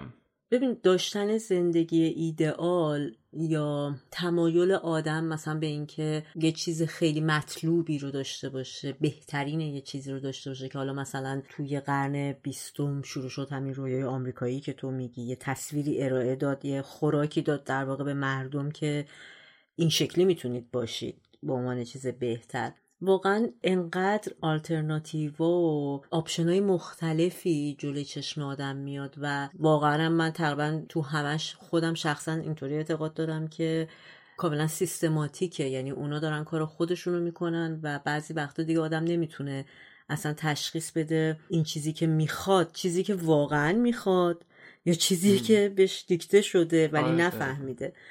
تشخیص این دوتا واقعا خیلی وقت دشوار میشه. ولی با تمام این شرایطی که تو دنیای امروز ما وجود داره برای شخص خود من واقعا سخته که به معمولی بودن به صورت درونی فکر کنم و بپذیرم و اصلا این دوتا رو خیلی بتونم تو ذهن خودم تفکیک کنم که من دوست دارم مثلا تو فلان چیز معمولی باشم. ولی حالا بقیه نمی‌خوام به من چه؟ مثلا من کار خودم رو می‌کنم. چون تو تو حرفات هم اینو خودت گفتی که برای تو خیلی پذیرفته شده از ظاهرا و واقعا من دوستم ببینم یعنی چجوری نگاه می‌کنی اصلا معمولی تو ذهن تو چه تعریفی داره یا در واقع شاید اینطوری بهتر باشه. بگم که چه چیزای خوبی از معمولی بودن گرفتی که ننگش رو به جون خریدی یا این بی رسوایی رو؟ آره. آره می‌خوام کارمند دون پایه بمونم و کارمند دون پایه بمونم. ببین آره قضیه اینه که آره اول ببین اصلا از نظر حالا من معمولی بودن چیه؟ ببین من همیشه اینطوری نبودم. یعنی اتفاقا من بسیار جاه طلب بودم تو دوران نوجوانیم. یعنی شاید حالا خنده دار باشه ولی مثلا 15 16 سالم بود می‌خواستم رئیس جمهور بشم. و مثلا حتی شبا میشستم نطق ریاست جمهوری ما که اپوزیسیون هم بودم. همیشه رئیس جمهوری اپوزیسیون بودم و یه نطق خیلی آزاد اندیشانه و لیبرال می‌کردم و مثلا شبا اینو تمرین می‌کردم. یا بعد از اون مثلا وقتی تو سینما کار می‌کردم می‌خواستم که فیلمساز مهم و مطرحی بشم خب؟ ولی خب حالا مهاجرت کردم سنم که رفت بالا. از یه جای بعد دیدم که آرامش برام چیز لذت بخشتریه یعنی اینکه یه زندگی دقیقا معمولی داشته باشم و آروم واسم از همه چی بهتره. و خب یه واقعیت هست حالا وقتی همین در موفقیت حرف زدیم در مورد همه چیزا که حرف زدیم تو اگر بخوای واقعا اون آدم جاه طلب باشی و یک آدم غیر معمولی باشی باید تلاش خارق العاده ای بکنی. یعنی واقعا باید زیاد کار بکنی زیاد بخونی. حالا تو هر فیلدی که هستی و خیلی باید انرژی واسش بذاری. خب من از جای بعد دیدم که ترجیح میدم که دقیقا معمولی باشم ولی حال خوبی داشته باشم. یک بالانسی تو زندگیم داشته باشم تفریحمو سر جاش داشته باشم ورزشمو سر جاش داشته باشم همین پادکستمون رو داشته باشم کارمو داشته باشم هابیامو داشته باشم و شاید تو همشون معمولی باشم و هیچ وقت توشون بهترین نباشم. ولی حداقل تو چند تا فیلد مختلف دارم کار می‌کنم ازشون لذت می‌برم. یا مثلا دویدن رو مثلا تو چند سال گذشته شروع کردم و خب خیلی هم روش جدی ادامه میدم. ولی. نه تعصب ندارم ولی چیزی که ازش لذت می‌برم ولی دقیقا تو اونم معمولی هم یعنی قرار نیست من دونده ماراتون بشم مثلا تو المپیک برم رکوردها رو جابجا بکنم. خب؟ البته واقعا معمولی نیست برای کسی که ورزش نمی‌کنه. خب اینم آره یه نکته که معمولی بودن و واقعا با چی مقایسه می‌کنی؟ خب؟ دقیقا به یکی از چیزای معمولی بودن به نظر اینه که آدم دقیقا خودش رو با چی مقایسه کنه؟ من خودم با خودم مقایسه می‌کنم. یعنی می‌دونم اگه خودم بخوام مثلا با قهرمان ماراتون المپیک مقایسه بکنم خب من هیچی نیستم. اگرم خودم بخوام مثلا با یک آدم 200 کیلویی که هیچ فعالیت بدنی نداره بکنم من فوق العاده و خارق العاده ولی به نظر من هیچ از این مقایسه ها درست نیستش من خودم با خودم مقایسه می‌کنم و خودم رو با دیروز خودم مقایسه می‌کنم. و اون موقع در نهایت من یک آدم معمولی هم که خیلی آروم هر روزم سعی می‌کنم یه ذره یک اپسیلون بهتر از قبلا باشه. ولی چیزی که هستش خب میگم به این وقتی ما همه آرزوی بهترین رو داشته باشیم مثلا یک آدم چهل ساله هیچ وقت نمیره پیانو یاد بگیره. چون فکر می‌کنه که من که هیچ وقت نمی‌تونم برم توی مثلا آره، کنسرواتوار به لندن. آره برم اونجا اجرا بکنم یا پیانیست مهمی بشم پس بهتره شروعش نکنم. خب این اون چیزی که دقیقا داره اون سیستم ما میفروشه که تو باید بهترین باشی. اگه بهترین نیستی پس بهتر شروع نکنی. و خب یه ذره به نظر من فکر احمقانه که ما چون نمی‌تونیم بهترین بشیم هیچ کاری نکنیم. با این قسمت حرفت موافقم. یه سوال دیگه که پیش میاد اینه که حالا تو نگاه خودتو مثلا اینطوریه که تو فکر می‌کنی که آدمی که موفقه لزوما از زندگیش لذت نمی‌بره احساس رضایت از زندگیش نداره. اصلا این دوتا رو روبروی هم می‌بینی؟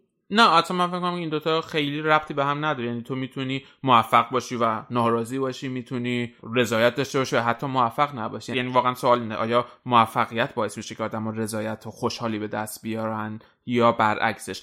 حالا تو تحقیقات مثلا دیده شده که آدم هایی که خوشحالن انسان های موفق تری هستن. یعنی تو روابط عاطفیشون تو روابط کاریشون به طور کلی آدم های موفق تری هستن. و از اون ورش خب فکر کنم مثال های زیادی داریم از آدم های موفقی که حالا اونایی که مثلا معروفن که خوشحال نیستن تو اوج موفقیت خودکشی کردن یا افسرده بودن یا مشکلات زیادی داشتن. از اون فکر می‌کنم خوشحالی یه مرحله زندگی نیستش. ما خیلی وقتا مثلا فکر می‌کنیم که باید درسمون تموم بشه تا بتونیم خوشحال بشیم. دیپلممون رو بگیریم تا خوشحال بشیم. بریم دانشگاه تا خوشحال شیم. کار خوب پیدا کنیم تا خوشحال شیم. خونه بخریم تا احساس رضایت داشته باشیم. ولی واقعیت اینه که خوشحالی یا رضایت یه هدفی نیست که ما بهش برسیم. یک نوع نگاهه. یک نوع نگاهی که ما تو طول مسیرمون داریم و واقعا فکر کنم ربطی به موفق بودن و نبودن نداره. آدم خوشحال می‌تونه تو بدترین حالت هم خوشحال باشه. ببین یه ذره اینجا فکر می‌کنم مثلا مهمه. برای اینکه تو الان داری اینجوری میگی یه چیزایی هست که مثلا از نظر تعریفی متفاوتن با هم یه مقداری. مثلا مثل کلمه خوشحالی رو میشه مترادف تقریبا دونست با شادی. ولی مثلا شادی برای تو با اینکه از زندگیت راضی باشی یعنی می‌خوای مثلا رضایت از زندگی رو فرقش رو با شادی بگی چطوری میگی؟ توی ذهن خودت تو دنیای خودت. ببین اصلا فلسفه زندگی رو اگر بخوام بگم واسه من هر روز صبح که از خواب پا میشم فکر می‌کنم که یک جنگ داره شروع میشه. خب, خب. هدف زندگی اینه که منو بزنه زمین و منو دقیقا شکست بده و هدف من اینه که بتونم امروزم و با خوشحالی یا با حال خوب تموم بکنم. خب؟ واقعا تمام روز من فقط اینه که بتونم امشب که میخوابم حالم خوب باشه. افسرده نباشم خیلی انرژی می‌گیره و واقعا واسه من اینطوریه. خب مطمئنا هر روز که نمی‌تونم با حال خوب روزم رو تمام کنم ولی خوشحالی یا رضایت از زندگی واسه اینه که بتونم تعداد بیشتری از روزهای هفته رو با اون حال خوب بخوابم. یا با حال خوب تموم بکنم و واقعا اون جنگ هر روزه رو بتونم موفق از توش بیام بیرون. یه قسمتی هم که واسه من داره معمولی بودن همین یعنی واقعا حالا من گفتم کارمند دون پایه ولی شاید اگه من فکر کنم که 20 سال دیگه من تو همین شغل تو همین موقعیت تو همین جام شاید خیلی سخت باشه واسم. ولی اونقدر لانگ ترم یا طولانی مدت به قضیه نگاه نمی کنم. هدف کوتاه مدت هم اینطوری که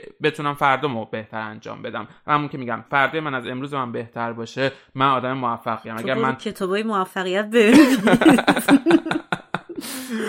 از سر صبح بلند میشه زندگی یک جنگه باید باش جنگید. چون من برای این, این چیزا رو ازت پرسیدم چون از همون جایی که توی عواست بحث گفتی که من مثلا اینو پذیرفتم که معمولی و اینا البته حالا میگم معمولی بودن یه چیز نسبیه. مثلا شاید موقعیت تو رو خیلی ببینم یا کاری که می‌کنیم ببینن به نظرشون معمولی نیاد. ولی در هر صورت برداشت خودت که مهمه. چون من خودم از اون آدمایی هم که خیلی به پشت سرم نگاه می‌کنم نه به معنی افسوس خوردن از گذشته. در واقع پشت سر یعنی شرایط محیطی که به من تحمیل شده. مثلا من هنوزم برام خیلی سخته که بپذیرم من یک آدم معمولی بودم تو این دنیا و هیچ اتفاقی هم نیفتاده. چون یه دلیل خیلی مهمش رو فکر می‌کنم اینه که تو خانواده بزرگ شدم که پدر و مادرم از من خیلی انتظار داشتن. خیلی همیشه باید دبست همه چی می بودم آره این دقیقا این چیزی که حتی حالا نسل ما اینو همیشه داشت. یعنی ما تو مدرسه اگر 20 نمی گرفتیم 19 می گرفتیم فاجعه بودش. یعنی واقعا پدر مادرامون آره. توقع داشتن که همیشه بهترین باشی من آره یعنی دقیقا اینو یادم میاد که کلاس اول دبستان که بودم همه بچه ها معدلشون 20 میشه. کلاس اول من شدم مثلا 19 و نمی‌دونم 50 صد و چیشی عددی 20 نبود. اون موقع هم خب کارنامه رو نمی‌دادم به بچه ها دیگه مثلا دست پدر مادر بر میمدن. از این ورقای خشخشی زرد بود کارنامه ها بابام با یه ورقه زرد اومد تو خونه و گذاشت رو میز و منم که اصلا هیچی اونجا. نیما به من بده این کارنامه این نمرهاته. گذاشت رو میز و به مامانم گفتش که خیس عرق شدم. وای. همه اومده بودن 20 20 خیلی جدی ها. مثل مثلا یه مسئله واقعا بحرانی. همه معدلات 20 این شده 19 آنیم فکر می‌کنم حداقل تو حافظه خداگاه هم اولین جایی که جرقه این که من باید از این بهتر باشم من گود ایناف نیستم. اونجا شروع شد. من فکرم واقعا خیلی زایستی که اول لبستان آدم 20 نشه. یعنی من خودم وقتی 20 شدم و دقیقا یادم یه پسر دیگه بودش که مثلا همین 19 19 و نیم شد و خودم هم یه نگاهی بهش کردم که مثلا واقعا که خجالت نمی‌کشه که تو مثلا معدلت شده 19 سطح هوشید. انقدر پایین آره. آره من کلاس دوم یادم 20 شدم سوم شدم 18 و نیم اینا. خلاصه همینطوری رفت بالاتر بالاتر تا اینکه تو دبیرستان که بودم دختر بزرگی بودم مثلا کلاس دوم سوم دبیرستان و اینا. پدر من در عین اینکه خیلی از من توقع داشت که بهترین باشم در این حال از شانس بعد من یه عالمه پسر همسن و سال من بود توی فامیل که هم کلاس بودیم. بعد مثلا دیگه این رقابت دیگه خیلی سختتر می‌شد. اصلا دیگه در حدی بود که معدل اون چند شد معدل این چند شد. یادمه که مثلا خبر اومد که فلانی مثلا معدلش شده مثلا می‌دونم همین حالا بگو 19 مثلا من شده بودم 18 و مثلا چقدر. یادمه که بابام مثلا داشت قور می‌زد و فلان که مثلا بچه فلانی اینطوری بوده چی چی بوده چی چی بوده. مامانم اون وسط خواست خیلی مثلا منو چیز کنه منظورش این بود که جلوی بچه اینقدر اینطوری حرف نزن این داره میشنوه و اینا. گفتش که دیگه هر کسی یه توانایی داره دیگه. خب اون استعدادش اونجوریه. بچه ها با هم متفاوتن. استعداد اینم همین. و اونقدر بزرگ بودم اون موقع که لزوما روم اثر منفی نذاره. ولی الان که یادم میاد خندم می‌گیره که مثلا مامان من به نیت مثبت که مثلا داره خیلی درست عمل می‌کنه این حرف رو زد ولی روحیه مثل هم از صد تا فوش و. تحقیر بدتر بود که میگه این بیچاره همینقدر می‌تونه دیگه. نباید به بچه فشار آورد بهش فشار نیاریم و بذاریم مثلا خودش هرچی می‌خواد. ولی خب آره حالا رویای امروز که میگه همچنان ناراحتی که معمولیه تعریف تو چی از معمولی بودن یا غیر معمولی بودن؟ راستش تعریفی واقعا ندارم از اینکه معمولی بودن چیه غیر معمولی الان چیزی که تو این سن بهش رسیدم اینه که بیشترین چیزی که مهمه همون احساس رضایت خود آدمه از خودش. بعضی وقتا این احساس رضایت از نظر بیرونی ممکنه معمولی بیاد بعضی وقتا هم ممکنه غیر معمولی بیاد و خوب بیاد. ولی بیشتر فکر می‌کنم معمولی بودن یک استنباط subjective و ذهنی نیست. تعریفیه که از بیرون به ما داده میشه. اگه بخوام معمولی بودن و توی فرهنگ خودمون تعریف کنم فکر می‌کنم معمولی بودن یعنی اینکه تو مثلا اگه دختری تو سن 22 23 سالگی ازدواج کنی یه لیسانسی داشته باشی یه تحصیلات دانشگاهی داشته باشی ازدواج خوبی کرده باشی بچه دار شده باشی تو سن خودت و الان هم یه کاری داشته باشی و رفاه اجتماعی نسبی داشته باشی نرمای پذیرفته شده اجتماعی رو داشته باشی تو جامعه ما میشه یه آدم معمولی. ولی اگر در مقابل اون مثلا آدمی باشی که هنجار شکنی کرده باشی حالا این هنجار شکنی دقیقا از هر نوعیش می‌تونه باشه مثلا مثبت یا منفیش. می‌تونه برسه به این سلبریتی های اینستاگرامی و شاخهای اینستاگرام که به هر نحوی ترجیح میدن متفاوت دیده بشن. ولی خب اون مدلی بخوای زندگی کنی میشی غیر معمولی حالا غیر معمولی مثبت یا منفی یا ایناشو دیگه میشه تو شاخهای خودش. ولی واقعا نمی‌تونم تعریفی بدم از اینکه معمولی چیه یه تعریف کلی. ولی خودم می‌تونم به بقیه بگم تو دل خودم. یعنی خب معمولا بیانش نمی‌کنم. که این آدم یه آدم معمولیه یا نیست؟ و تو خودت هم معمولی می‌دونی و خوشحالم نیستی از این واقعا بخوام. صادقانه باشم نه من خودم معمولی نمی‌تونم. متاسفانه هنوزم تو این سن آخه یه قضیه که خنده داره برای خودم همیشه یادم میاد. اولا که از 13 14 سالگی که اصلا مطمئن بودم که من یه کاری برای این دنیا می‌کنم. اصلا شک نداشتم توش. یعنی خیلی فکر می‌کردم که مثلا این یه رسالتیه رو دوش من که باید انجامش بدم و اینا همین فکره با من بود دانشگاه هم رفتم. همچنان فکر می‌کردم این یه اتفاقی بالاخره میفته و توی 23 4 سالگی یادمه که با یه پسری که اون می‌خواست بیشتر با من دوست بشه این ارتباط رو چیز کردم. مثلا گفتم نه اصلا فلان. دلیلم هم این بود که من اصلا وقت این کارا رو ندارم. اون رسالت سنگینی که رو دوشه من اصلا به من اجازه نمیده به زندگی و به دوستی و اینجور چیزا فکر کنم.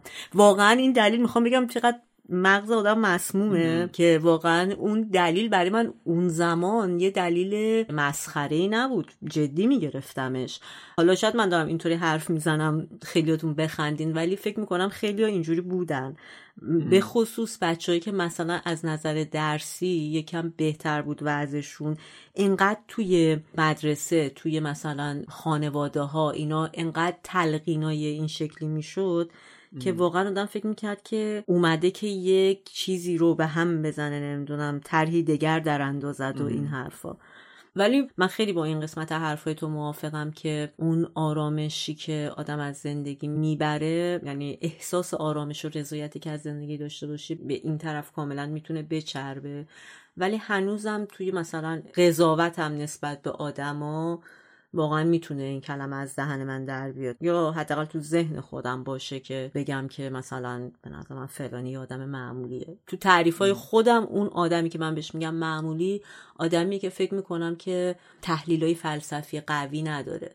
نه اینکه لزوما بگه ها حتی مثلا ذهنش اصلا اون طرفی نیست. خداگاهی بر من خیلی مهمه تو اینکه یکی معمولی نباشه. یعنی اینکه یه آگاهی نسبت به اینکه داره چیکار می‌کنه. حتی اگه عادی ترین کارهای زندگی رو داره می‌کنه ولی با آگاهی داره انجامشون میده تا اینکه نه حالا مثلا اینجوری می‌کنیم اونطوری می‌کنیم. این قسمت خیلی بر من وجه تمایزه یه آدم معمولیه تا یه آدم خب هم معمولی. یعنی خودت هم گفتی تعریف معمولی بودن واقعا نسبیه. یعنی یه نفر فکر می‌کنه که اگر سلبریتی باشه یا شناخته شده باشه و هنر پیشه باشه غیر معمولیه یکی فکر می‌کنه اگر جایزه نوبل رو ببره غیر معمولیه و ظاهرا تو بیشتر از نظر ذهنی و فکری معمولی بودن و آره، نگاه می‌کنی یا آره. غیر معمولی بودن آره. آره.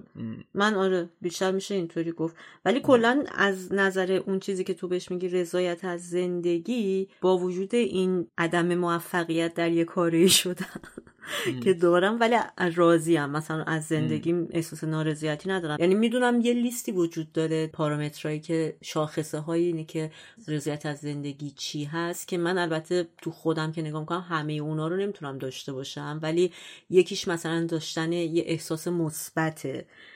احساس کنی که همه چی خوبه. همه چی که نه یعنی احساس خوب بودن نسبی داشته باشی.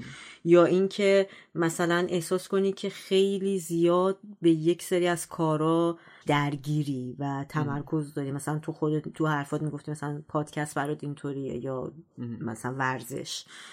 و رابطه های خوبی داری. حالا چه رابطه های شخصی چه با دوستات یه احساس رضایتی داری.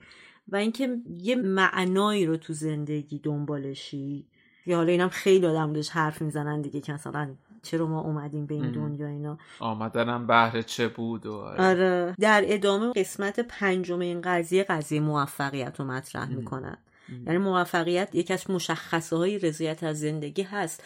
ولی فکر می‌کنم انقدر الان تبلیغات زیاد شده روی این قضايا که خیلی وقتا آدما حسرت آدمای موفق رو می‌خورن. به این دلیل که از زندگیشون راضی یعنی رضایت فکر می‌کنن اگه موفق باشن از زندگیشون راضی میشن. آره ببین دقیقا قضیه. آره ببین رسانه ها سوشال مدیا اینا همه دارن تبلیغ اینو می‌کنن. آدما میان قسمت های هیجان انگیز و باحال زندگیشون رو می‌ذارن توی سوشال مدیا توی مثلا اینستاگرام عکس سفراشون عکس کارهای باحالی که کردن. بعد ما میشیم اینو با زندگی روزمره خودمون چک می‌کنیم و فکر می‌کنیم چقدر ما بدبختیم و چقدر زندگی اون آدم باحاله در حالی که اون آدم هم مثل ما میره سر کار میره فلان میره زندگی نرمالش رو داره و حالا یه روز خیلی باحال داره. ولی ما اونو یادمون میره. بعد فکر می‌کنیم چقدر ما معمولی و بدبختیم چقدر اون خوبه. یا از اونور مثلا حالا تو سینما همیشه فیلم ها در مورد ستاره ها در مورد آدم های معروف در مورد آدم های خفن در مورد آدم که کاری عجیب کردن. ولی مثلا همونطور که تو اولش گفتی نقیه معمولی یا همون سریال پای تخت یکی از جذابیتش این که در یه سری آدم های معمولی بودش که هیچی نبودن یه خانواده معمولی بودن به خصوص حالا مثلا فصل اولش. یا مثلا از اون فیلم های اسقر فرهادی اگر بخوایم نگاه بکنیم و چرا تو دنیا اینقدر صدا کرد و اینقدر جذاب بود؟ چون در مورد آدمای معمولی بود در مورد آدمایی که هیچ کار مهمی نکردن هیچ آدمای بزرگ و مهمی نیستن و یه زندگی معمولی دارن و اون وقت یه اتفاق تو زندگیشون میفته ولی از اون ور حالا مثلا تبلیغات ما مثلا می‌بینیم چنم جورج کلونی میاد تبلیغ قهوه مثلا نسپرسو رو می‌کنه. برای ما آدم های معمولی که کارمندای روزمره هستیم که باید بریم سر کار و اون قهوه رو صبح بخوریم و بریم. چیز یعنی هر روز داره رسانه و تبلیغات به ما اون غیر معمولی بودن رو میفروشه. یه جوری واسه این در مورد هنر معمولی بودن وقتی میگیم اینه که بجنگیم با اون غیر معمولی بودن و سعی کنیم که راضی باشیم از این جایی که هستیم. و حالا یه واقعیتی هم که هستش در نهایت اونی که از نظر ما معمولی نیست. اگه بریم تو زندگی اون اون خودش هم فکر می‌کنه معمولیه. چون آدم خیلی سریع عادت می‌کنه. ما به همه چی عادت می‌کنیم. و حالا اگر خیلی غیر معمولی هم باشیم مثلا خیلی ستاره شناخته شده ای باشیم همه دنیا بشناسنمون. خب بعد یه مدت اونم واسه ما معمولی میشه. یعنی می‌دونید در نهایت همه ما معمولیم. حالا لول معمولی بودنمون انگار یه جوری فرق می‌کنه. و بعدم به نظر من خیلی این معمولی بودن تو ابعاد مختلف زندگی هست دیگه. همون آدمای موفق از نظر مثلا فکر کن جایگاه اجتماعی یا از نظر شغلی یا از نظر مثلا شهرت و میزان شناخته شده بودن. تو روابط مثلا شخصیشون ممکنه شکستای خیلی بزرگی داشته باشن. و تهش اینه که به نظر من انقدر انسان پیچیده است و انقدر ابعاد مختلفی داره و اینا در هم تنیده است که واقعا اشتباه ترین کار ممکن اینه که آدم بخواد خودشو و شرایط خودشو با دیگری مقایسه کنه. اصلا بذار خودش رو جای دیگری. حالا مثلا من همیشه برای خودم با تمام این احساسایی که دارم در مورد اینکه وای چرا اینطوری معمولی بودن و نبودن و این حرفا ولی در این عالم همیشه فکر می‌کردم که خوشبختترین آدم خودمم.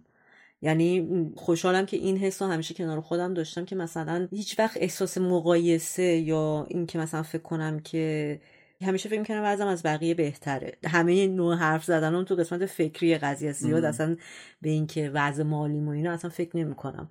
من بیشتر مثلا فکر می‌کنم که نه وضع دریافتم از زندگی مثلا جوری که گذشته تجربیاتی که داشتم. خیلی خوشحال بودم همیشه بابتش. نمی‌تونم خیلی لزوما بگم حسرتش رو خوردم. ولی اینکه میگم ابعاد مختلف داره اینکه مثلا فکر می‌کنم هممون اینو شنیدیم. مثلا تو فرهنگ موسیقیمون. مثلا ما یه سری موسیقی داریم که مثلا در موردش مثلا میگن موسیقی چیپه. برای آدمای معمولیه یا خیلی از آدمایی که یه ذره خودشون رو روشن فکر می‌دونن یا یه ذره مثلا کتاب خون می‌دونن حتی شاید تو خلوت خودشون اون تیپ موسیقی رو گوش میدن ولی روشون نمیشه تو جمع اصلا به رو خودشون نمیدن اصلا اینو نشنیدم. آره همه ما با 6 و 8 تو مهمونیامون عروسیامون غیر میدیم ولی وقتی بحث چیز بشه میگیم ما این موسیقی مبتذل رو گوش نمیدیم دیگه. ما فقط کلاسیک و کمتر از باخ و موزارت داره خیلی ریشه دوونده توی نگاه های ما توی لذت بردنمون از زندگی تو همه چی. یعنی بدترین کاری که داره می‌کنه همینه که لذت زندگی کردن از آدما داره می‌گیره و تجربه کردن و مثلا کافیه این مسئله اینقدر تو تو تقویت شده باشه که واقعا فکر کنی نقاشی بخوای بکشی یه چیزی رو شروع کنی بکشیدن ببینی دوست دست رو بهتر کشید اصلا ول کنی دیگه نقاشی نکنی. به خاطر اینکه مثلا مدام فکر می‌کنی که اوف اگه این اینطوریه پس منو ولش کن. و یه ذره تاثیر گذاشته روی انتظار آدم از خودش و اینکه فکر می‌کنه آدم مثلا همه چی رو میشه زود بهش رسید یا سری گرفتش. خیلی به نظر من ریشه ای داره عمل می‌کنه.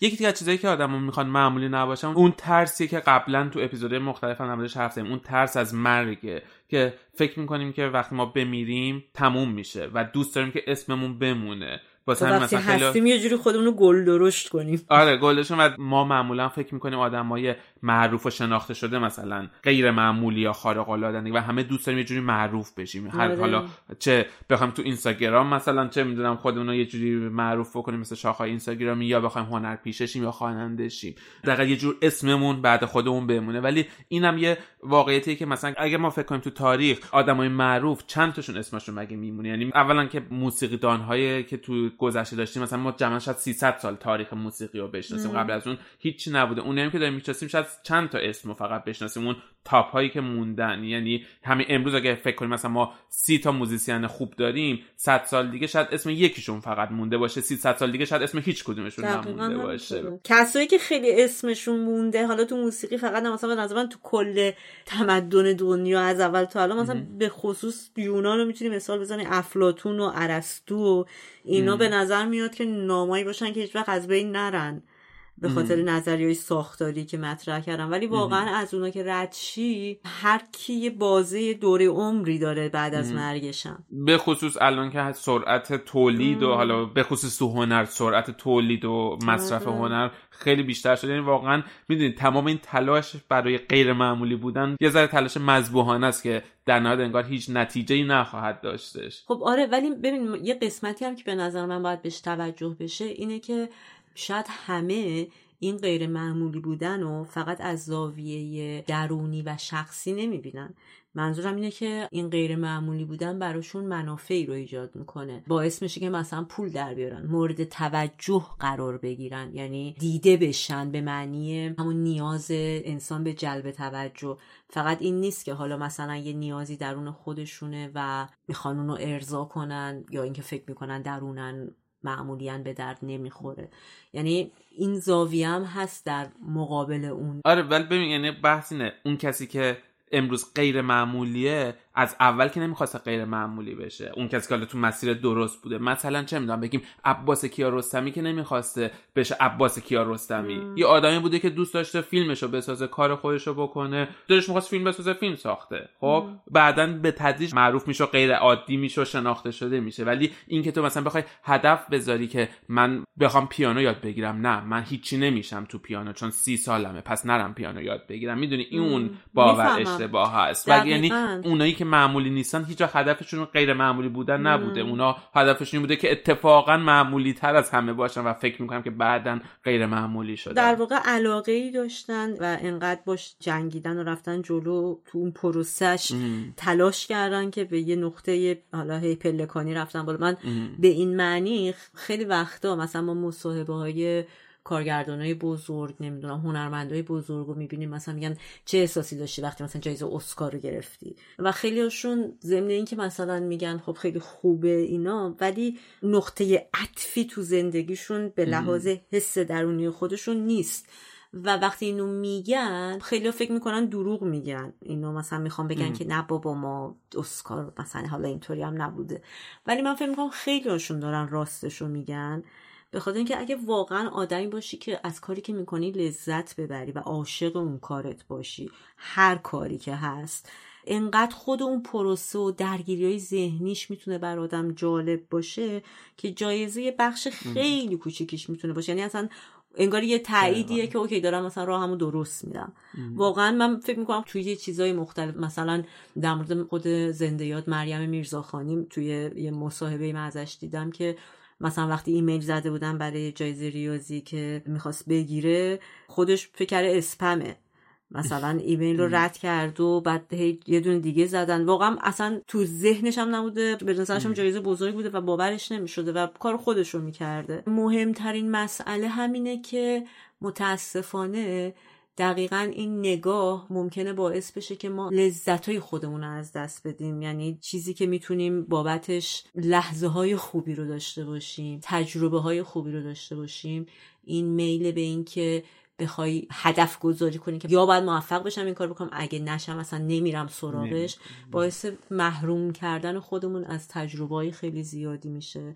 از شناختن آدمای مختلف یعنی انگار داریم یه عضو خودمون رو قطعش می‌کنیم. خیلی راحت و مقایسه هایی که مثلا آدما انجام میدن در مورد خودشون با بقیه و احساس می‌کنن که از همه مثلا بدبخترن و فلانی که فلان چیزو داره بهتره و یعنی انقدر این سیستم انسانی فکری برداشته که آدم مغزش به خودش میده انقدر پیچیده است که اشتباه ترین کار ممکنه واقعا آدم بخواد زمانی که هیچ بر نمیگرده رو به این شکل مثلا بخواد بگذرونه یا فکر کنه که حالا من بدبختترین آدمم یا نمی‌دونم زیاد خوشبخت نیستم. میگم من از من زندگی چیزی که آدم اصلا باید پیداش کنه واقعا.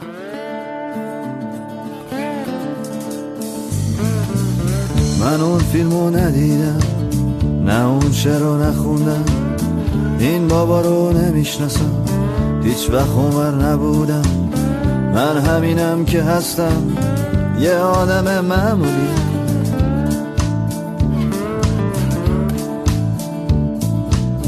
هیچ وقت مهم نبودم. نباید کار سختی باشه. به خودم دروغ نگفتم. فکر نکردم لازم باشه. زندگی رو دوست دارم. یه زندگی معمولی. نمی‌خوام کتاب باشم دوست دارم که گوش بدم به یه قصه معمولی.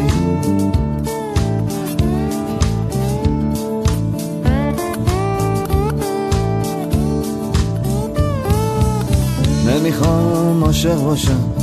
اگه آخر جداییه نمی‌خوام پولدار بشم. اگه قیمتش رهاییه نمی‌خوام زندگیمو به پای شهرت بریزم.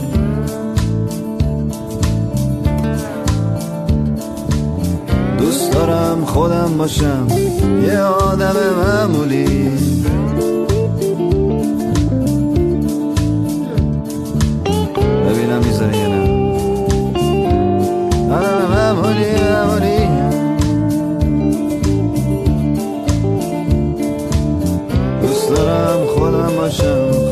خودم باشم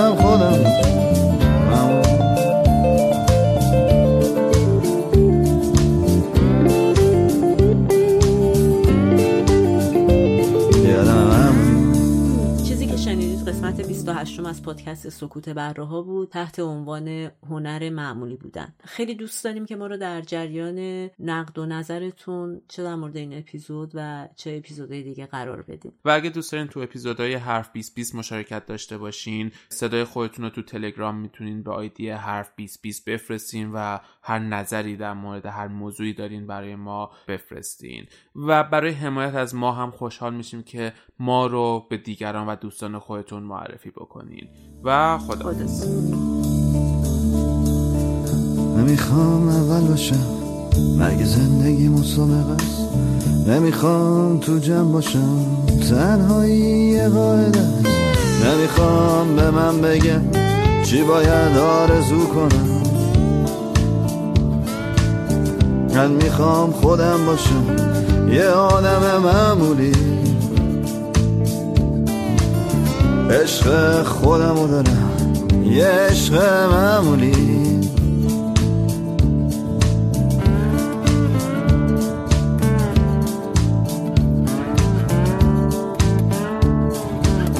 به من ربطی نداره. اسم این هنر پیشه چیه اصلا برام مهم نیست.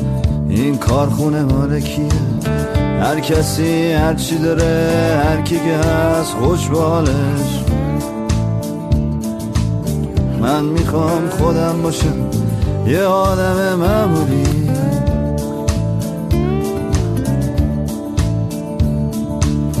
آره می‌خوام خودم باشم یه آدم معمولی معمولی معمولی. من می‌خوام خودم باشم یه آدم معمولی